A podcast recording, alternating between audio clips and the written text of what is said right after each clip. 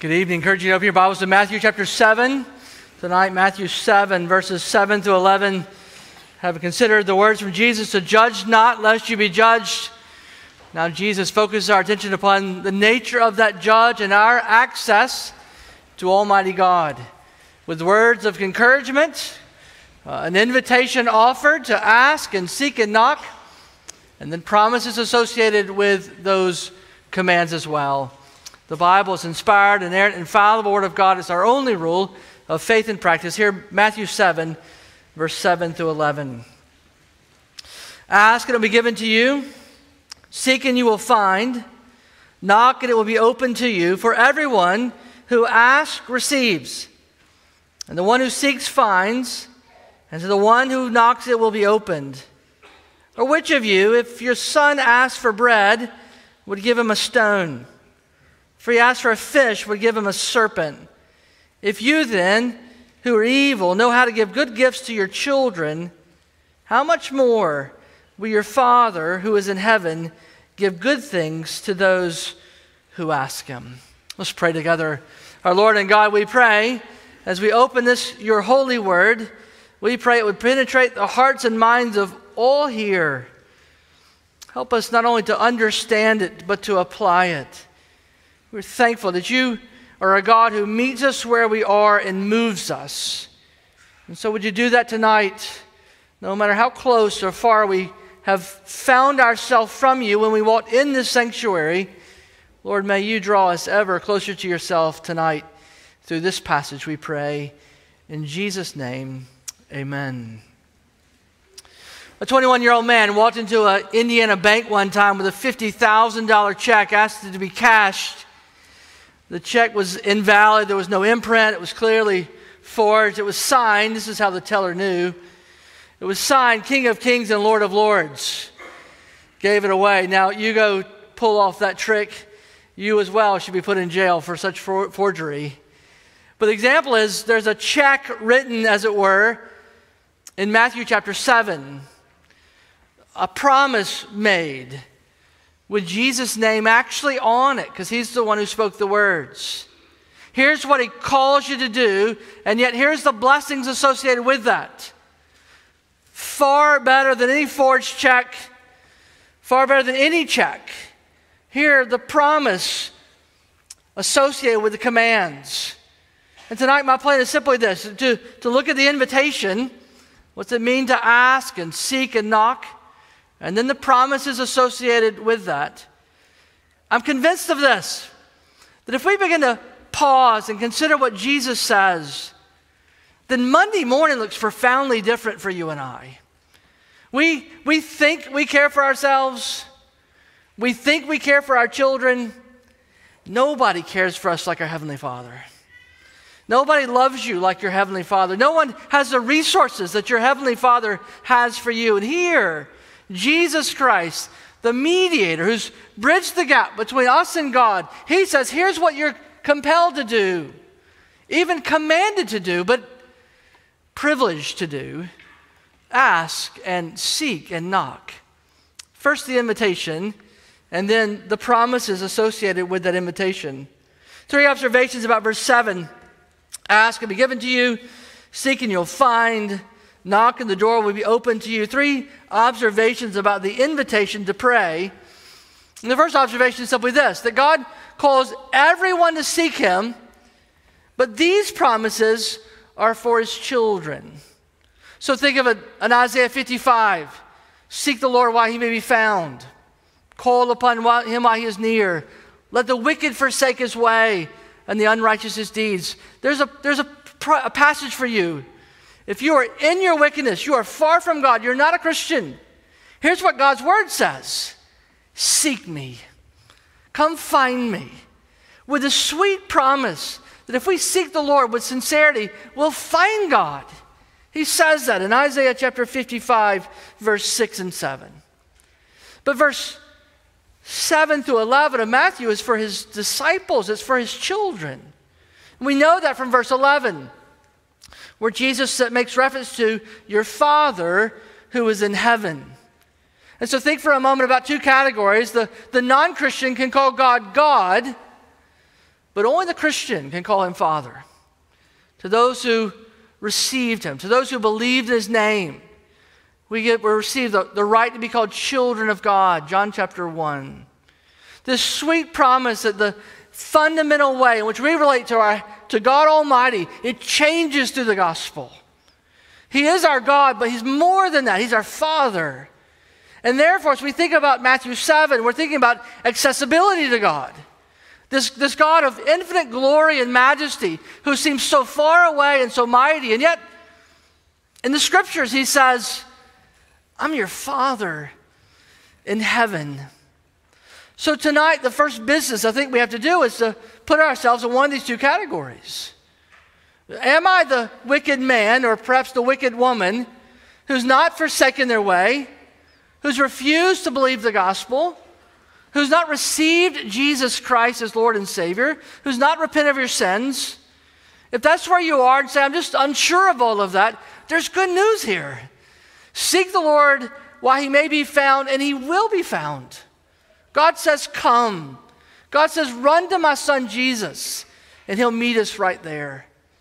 If that's confusing at all to you, you're uncertain of where you are, come see me or any of the pastors afterwards tonight. We'd love to help you think through what does it mean to acknowledge my sin and run to Jesus as Savior, repent of that and believe in Him and have God as my Heavenly Father.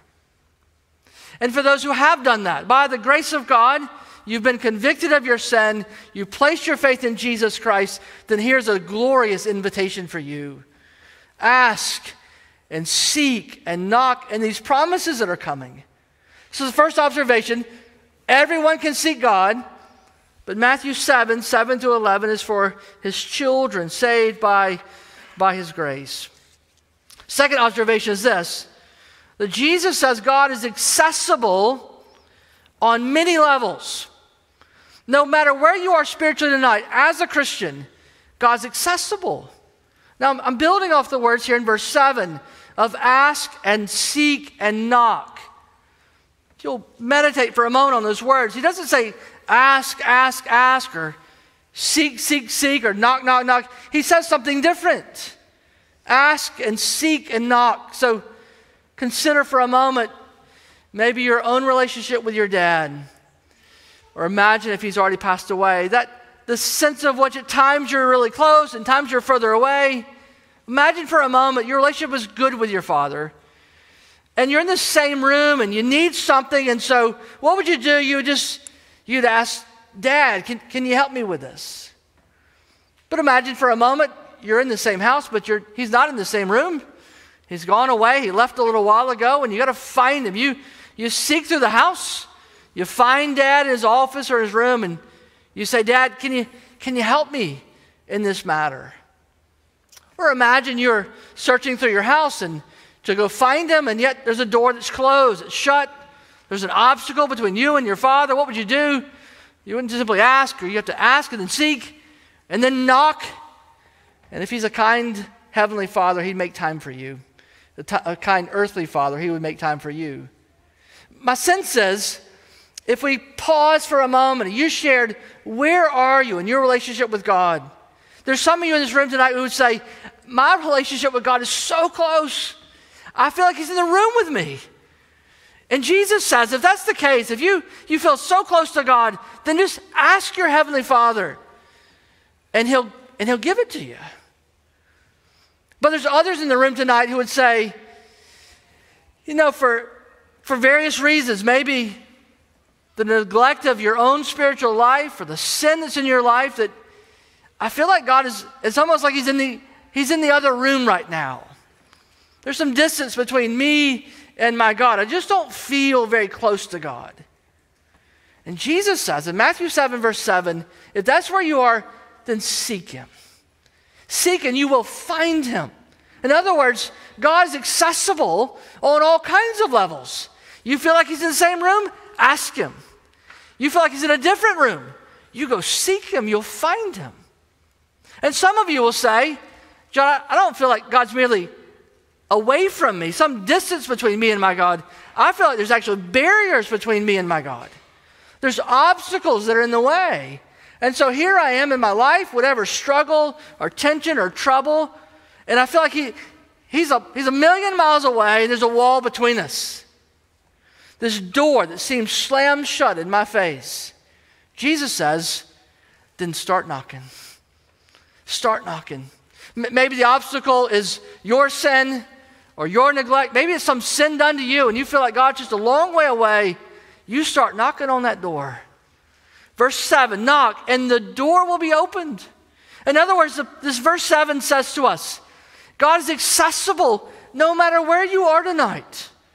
A long way away by your own doing or the sin of others, you start asking and seeking and knocking. This God, Jesus says, He's your Heavenly Father. And in the work of Jesus Christ, He's made all that possible. He's dealt with your sin, He's dealt with your, fa- your Heavenly Father's wrath. There's nothing in the way.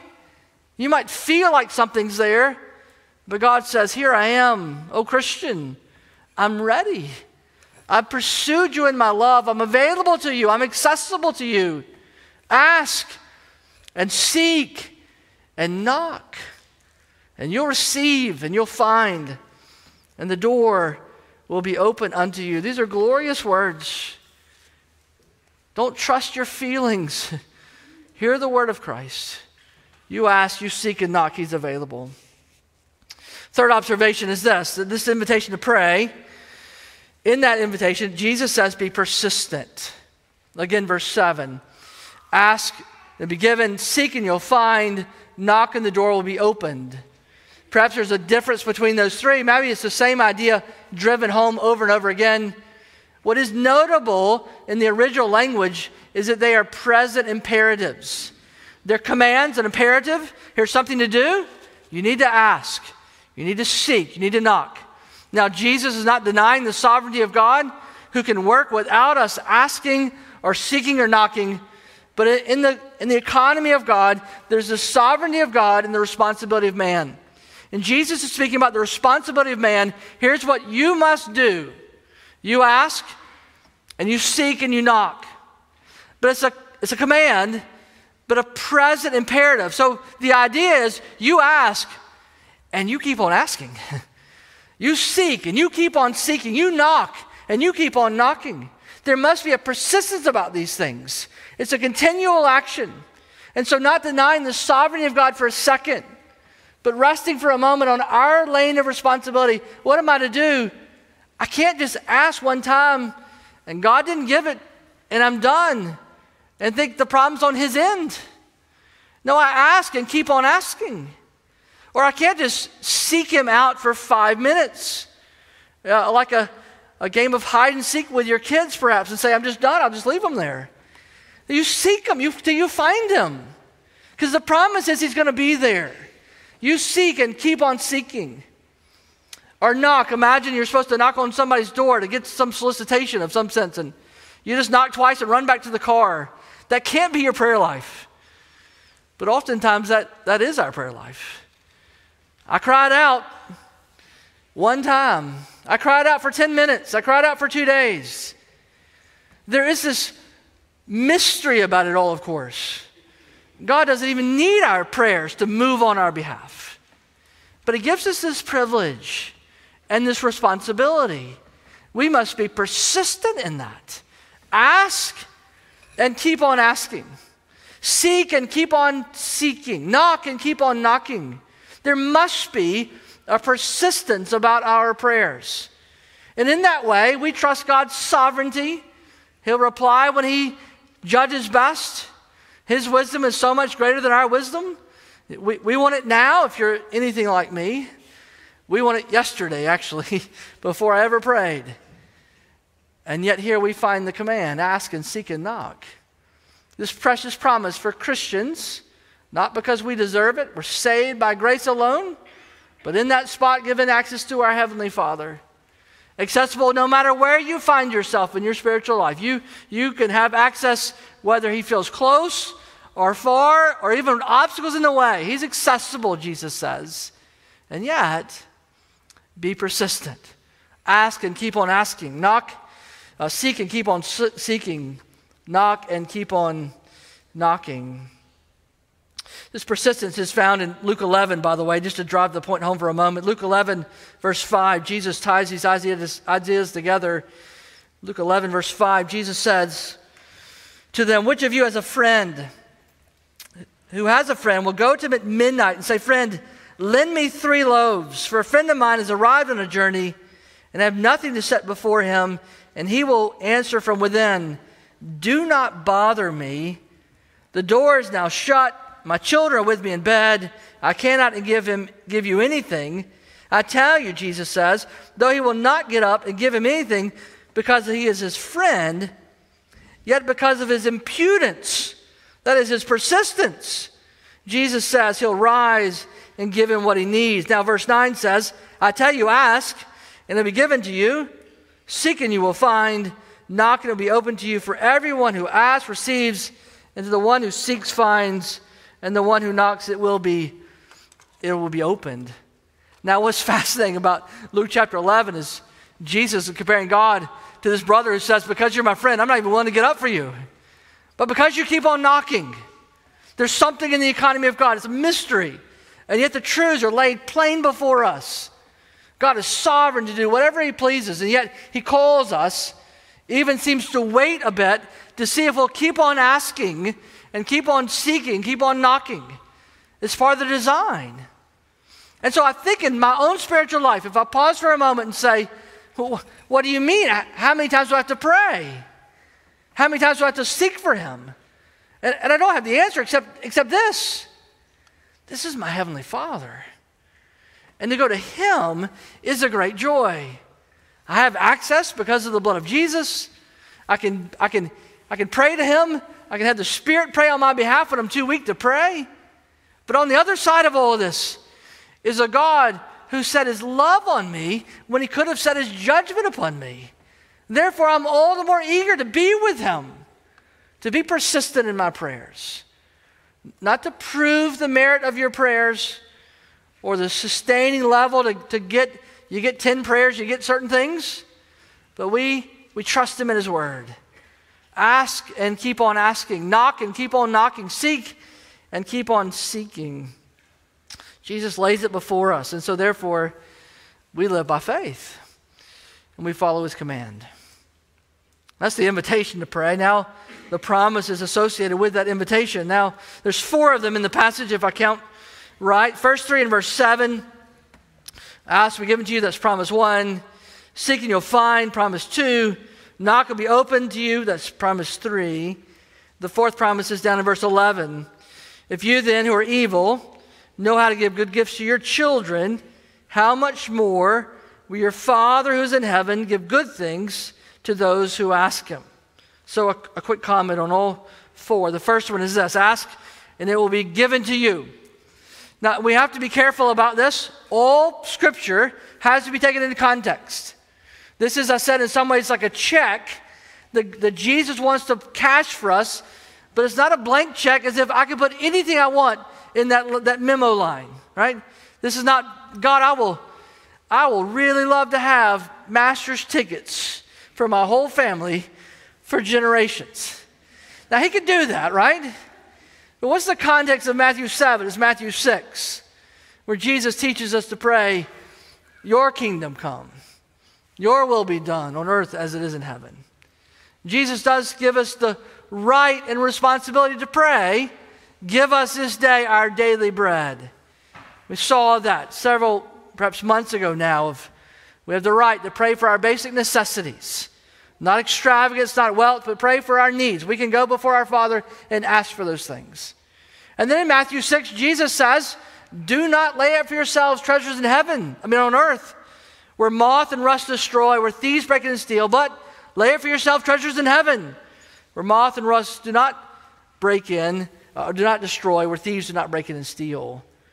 And so in our minds, you go to ask, seek, and knock. We have to go through Matthew 6 to get to Matthew chapter 7. We must be kingdom minded people who seek kingdom resources to be given to us by God for kingdom goals. And if we have that framework in our mind, then you ask, and it will be given to you. In the context, it is glorious. Lord, I need wisdom and patience to raise my children in the fear and admonition of God. You ask, that will be given to you. Lord, I need grace to lay down my life for my spouse, to honor her or to honor him like you called me to do. You, you ask for that, that will be given to you. You take this in context, you realize this is a glorious promise that God has made to us, but it has to be within the framework of Scripture, not even our own desires. That's promise one. Promise two is, is seek and you'll find. Again, thinking of that relationship with God and to have the confidence. Jesus says to me, not, not some pastor, Jesus says, I will not be left in the dark away from my Savior. I will not seek out the glory and the presence of Jesus Christ, the, the remembrance of His pardon on my life. I won't seek those things and be left hanging because Jesus will be there.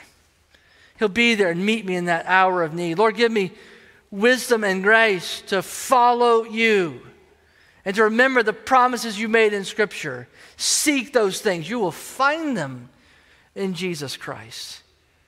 Grace, grace, oh God, to fulfill my responsibility at work, to honor you with all that I have, all that I'm doing. Lord, give me strength sufficient for today.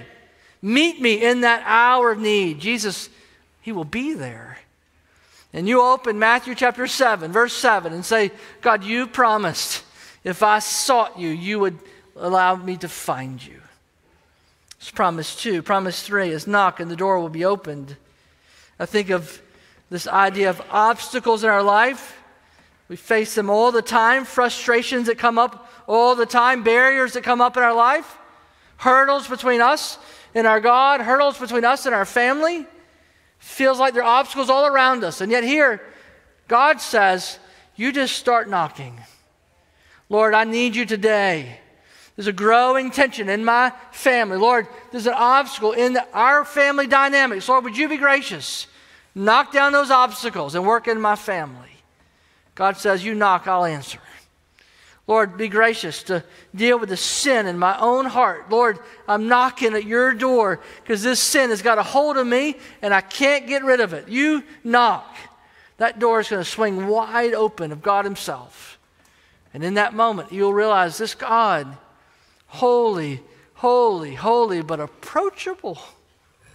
Like, like the best of earthly fathers, approachable, caring for me in my hour of need.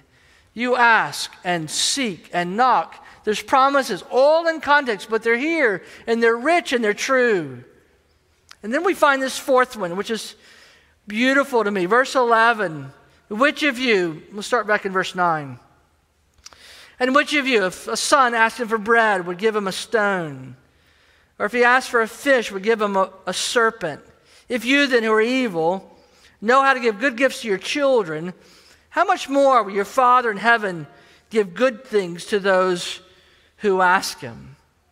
Now, I know, and we have to pause and say that there are many of you in this room who might have a wonderful relationship with your dad, and so this, this makes sense. Uh, I can just ask him, and, and he would care for me. He would, he would want to respond. Others are not so good, right? The, the, the neglect or the abuse or the anger, all those troubles are there. What's beautiful about this passage is that while God has designed our earthly fathers to teach us much about our Heavenly Father, God also knows that the best of earthly fathers are sin stained men. And yet there's a logic about verse 11. He's arguing from the lesser to the greater. To say, even, the, even if you who are evil know how to give good gifts to your children. What's he saying in verse 11? But, but this, if you think for a moment how we typically compare our dads, and we say that one's a really good dad, and that one's a really bad, bad dad. And we, we make this division amongst dads. And yet, Jesus says here's the division you need to keep an eye on that even the best of earthly fathers is sin stained. There's even in the worst of fathers, there's still, still some compulsion to say it would be wrong to give our child a serpent or a stone if they needed something.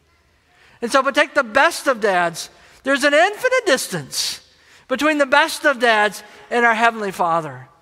And so, in this moment, as we can kind of work from the lesser to the greater, to say, even if you had a father who was generally kind and caring and concerned about your life, even the best of dads, their anger gets them sometimes, or their lack of patience, or they don't know all your needs, or they don't have the ability to meet all of those needs. But your Heavenly Father is not like that. Your Heavenly Father is immutable. It's one of those theological terms you say, I don't care much about immutability. Just give me the love of God or the patience of God. No, the fact that He's immutable, He doesn't change, is glorious. He's a good Heavenly Father. He's going to be that tomorrow. In a thousand years from now, He's still going to be that same Father. And that Heavenly Father says to you, I will provide for you. And so, so much of what He's called us to do is to say, look at that earthly Father extract out all this bad or all this limited and see what a heavenly father could be like from that small stained image.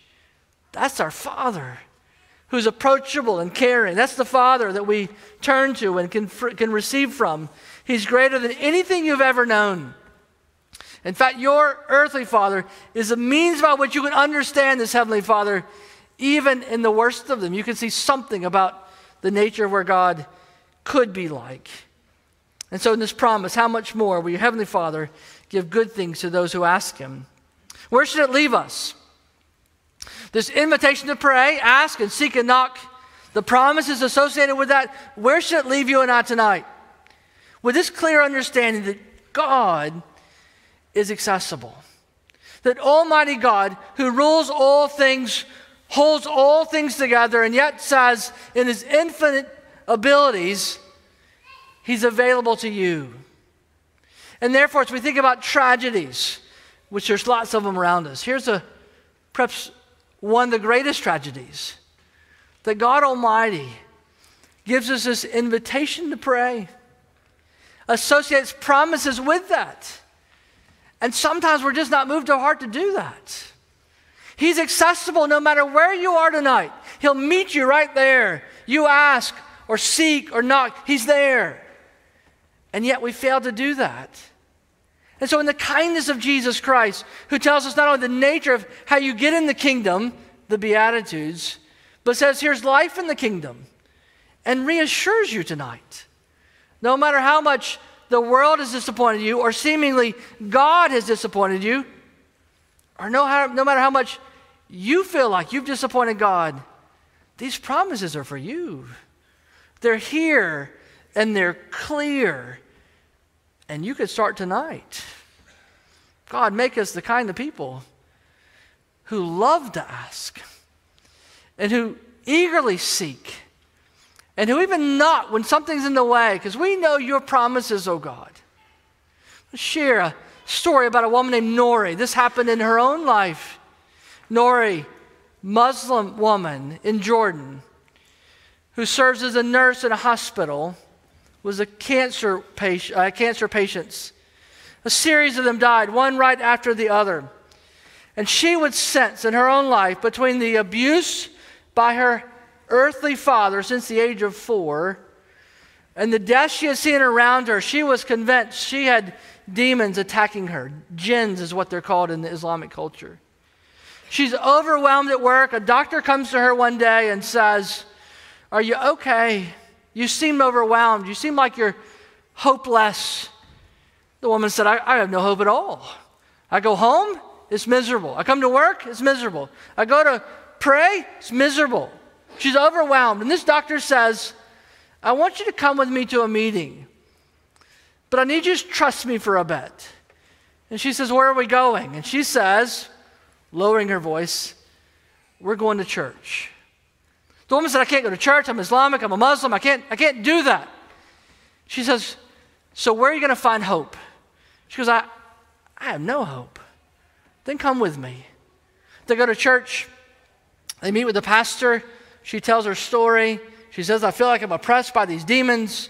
My life is miserable. And she says, Let me tell you, the pastor says, let me tell you about about Jesus and begin to share the story and pray that Jesus Christ would work in her life. The woman was saved that day. The, the, demons were gone. Life looked profoundly different. She's overwhelmed with a relief she hadn't had in years and years. She feels forgiven. She feels clean. She feels like she has access to God. She has hope for the first time in her life. And she goes home from there, knowing her mother and father are going to hate this news, only to find the massive family gathering at home, and her father, the abuser, has died. And so in that moment, she says, I can't share this news now. They would bury her father within a, a day or so, grieving for a certain season. At the end of the week, she tells her mother, Mom, I've placed my faith in Jesus. As the story goes, Mom balled up her fist and struck her across the face, knocked her off the chair in the floor, and sent her to her room. Every time she came out, mother would spit on her and curse her. And so here was her life this growing gospel presence in her heart. The love of Jesus was just growing in her every day as she would read the scriptures and then she would walk out to see her mother who would yell. She'd go to a hospital with dying patients, and yet she was profoundly different on the inside. And she began to be burdened of heart. I'm going to read the Bible. And she was reading and reading, and she got to Matthew chapter 7, verse 7. Ask, and it'll be given to you. Seek, and you will find. Knock, and the door will be open to you. And she's prayed that night, Lord, would you make me a light to my country and to my mother? She decided that night she would take social media, make a, a, a not a fake, but a, a profile under the name Huba has hope. And in that way, she began to post a single post that says clearly a picture of her uh, in Islamic guard with just the eyes, but anonymous in that sense. In a single post, it says, I have found hope for the first time in my life. I'll tell you how tomorrow night if you'll befriend me. The next night, she opens it back up. There are 103 friend requests. And so she accepted every single one of them and says, I've found it in the name of Jesus. Well, then the, the backlash started. You infidel, you should die. And the other said, I would love to know what hope feels like. Could you tell me more about Jesus? There's messaging happening on Facebook Messenger. And so the next night, there's 150 more friend requests. And every day she'd go to work, uh, every night she'd come home, her mother would curse at her and spit on her.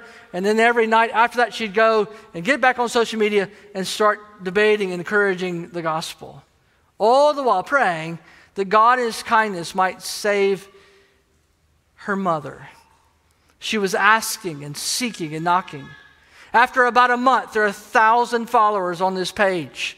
And she's up till two and three and four in the morning responding back with some questions like, is the Bible corrupt? Or does Christians worship three gods? And others are, what is it like to place our faith in Jesus? Three o'clock one morning, there she is. She's exhausted. She knows she needs to turn it off and get some sleep. And she gets a friend request from her mother. And she realizes what's happening in that moment. She says, How can I help you? And the mother says, not knowing it's her daughter, My daughter has a joy I have never seen. Because every day she'd come home and she would make this, uh, the, the mom would begin to curse, and her daughter, Nori, never responded evil for evil, but prayed silently for her mother. So for weeks go by, this back and forth is happening between mom and Nori. At some point in time, you begin to realize she genuinely wants this. There was one particular night, Nori said, I was going to break down the door. She's texting her mother or messaging on the opposite side of the door, right? Mind you. There they are the spiritual battle happening between what would seem like enemies, and yet they're mother and daughter. And she said, I pray, Lord, can I go out there and tell her I'm the lady? And she said, I was so impressed of heart. Jesus said, No, no, no. Don't go to her. Keep sending her to me. So one particular day, it became clear the gospel broke in this woman's heart. She messaged back, I placed my faith in Jesus. And yet Nori said, I'm not going today. About two or three days later, she was waiting on her mother to initiate this conversation. And so she eventually gives her till the end of the week. She tells her mother, Mom, I'm going to church this week to be baptized. Her mother said, I'm so proud of you. I now have what you have. And the daughter said, I'm Huba. I'm the one you've been messaging all this while. And God, in His kindness, has given me the desire of my heart to see my mother converted. She asked and seeked and knocked. They went to that baptism together. Mom's on the front row. Nori got baptized. She goes and sits down and waits for the next people. And the mother said, I want to be baptized as well. These two Muslim women in Jordan have now been baptized in this quiet setting. How? The sovereignty of God's all over that, but part of the story is a woman who came to Matthew chapter 7, verse 7, and said, Jesus has made promises. Now, let me be explicit. Not every prayer will be answered the way, exact way we want to be, be answered. And yet, the promises are here and the words are true. Let us be the very kinds of people who believe God's word and ask and seek and knock and trust Him in His sovereign will. Let's pray together. Lord, I pray tonight you would be gracious to us where we are slow to believe. Oh Lord, would you make us people full of faith? Where we are doubters, oh Lord, may we find ourselves testing you or in a good way to say, Lord, would you, would you prove this over and over?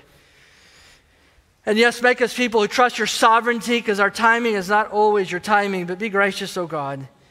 May we in the days ahead, because of the power of your scriptures and promises like this invitation, may we give testimony as well that our God is accessible and our God is faithful.